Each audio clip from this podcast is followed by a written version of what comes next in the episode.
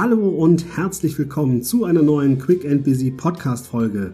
Heute Teil zwei zum Thema Coaching. Wir beschäftigen uns mit der Frage, wie findest du deinen richtigen Coach? Welche Kriterien kannst du ansetzen, um deinen Coach zu finden?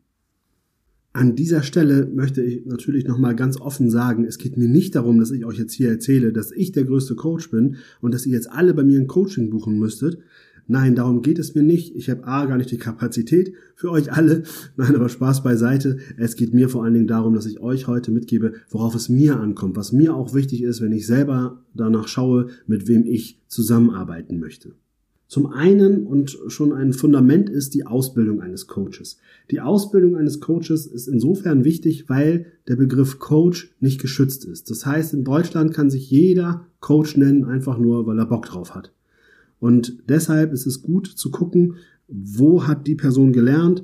Hat der Coach eine Ausbildung, die auch über einen gewissen Zeitraum ging? Oder war es nur mal ein Wochenendkurs zum Thema Coaching? Oder ist das eine Ausbildung, die hundertfünfzig, zweihundert oder gar dreihundert Unterrichtseinheiten beinhaltet hat? Ein weiterer Punkt, der dazu beiträgt, ist, ist dieser Coach in einem Verband Mitglied oder ist die Coaching-Ausbildung von einem Verband zertifiziert? Auch das ist ein Merkmal, was für einen Coach sprechen kann. Natürlich ist die Ausbildung an sich nicht ein Erfolgsgarant, ob der Mensch auch in der Lage ist, ein guter Coach zu sein. Hier kommen noch andere Faktoren. Zum Beispiel der Werdegang, also sprich, was hat diese Person beruflich schon erlebt? Welche Erfahrungen bringt ein Coach mit zu den Themen, die auch dich interessieren?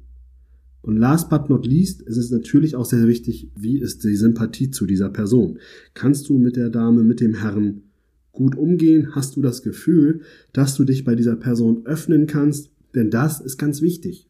Denn wenn du mit jemandem arbeitest und da auch Geld investierst, dann möchtest du das natürlich bei einer Person machen, wo du dich auch traust zu sprechen. Der Preis ist natürlich auch ein Faktor, den du mit berücksichtigen solltest, wobei ich persönlich hier immer sage, hier ist nicht unbedingt Geiz geil, sondern hier geht es darum, guck, ob das Gesamtpaket passt. Ich kann natürlich auch zu einem relativ günstigen Coach gehen und sagen, super, ich spare hier noch eine Menge Holz.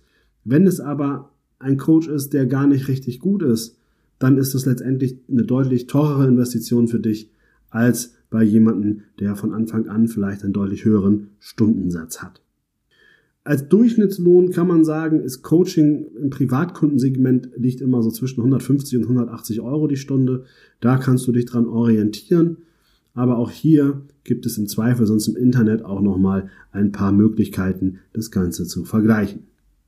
Ein weiteres Merkmal, wo ich noch kurz darauf eingehen möchte, ist, achtet darauf, dass es vielleicht ein kostenfreies Erstgespräch gibt.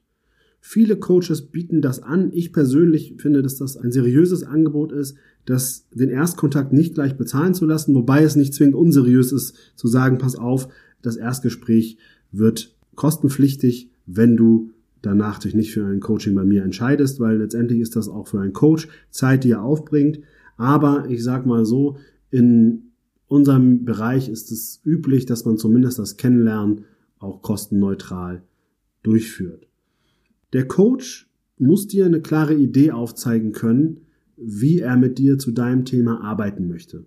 Es geht nicht darum, dass der Coach dir die inhaltliche Lösung präsentiert, weil das ist auch überhaupt nicht Job des Coaches. Und sollte dir ein Coach mal versprechen, dass er die Lösung für dich hat, dann lass bitte sofort die Finger davon, weil ein Coach hat nicht die Lösung für dich. Diese Lösung kann nur von dir kommen. Der Coach ist derjenige, der für den Prozess die Verantwortung trägt. Also das heißt, Inhalt du, Prozess der Coach. Das heißt, auch hier sollte der Coach sagen, ah ja, ich weiß genau, was ich für dich da habe.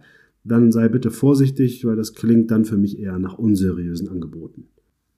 All dies sind Kriterien, die du anwenden kannst auf der Suche nach deinem persönlichen Coach.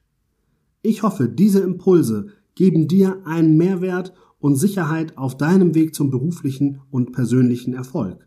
Solltest du darüber hinaus aber noch Fragen haben oder eine kleine Reflexion benötigen, kontaktiere mich gerne über alle sozialen Netzwerke oder aber auch per E-Mail an info at coach and change punkt de. Ich freue mich auf den Kontakt. Ansonsten hören wir uns nächste Woche wieder, denn nächste Woche geht es um den Umgang mit unseren Schwächen. Bis dahin, alles Gute, dein René. Dir gefällt der Podcast? Dann freue ich mich sehr über eine Bewertung bei Apple Podcast oder in anderen Foren sowie über eine Weiterempfehlung. Und wenn du Fragen, Anregungen oder Wünsche hast, kontaktiere mich gerne, zum Beispiel über Instagram. Weitere Informationen dazu findest du in den Shownotes.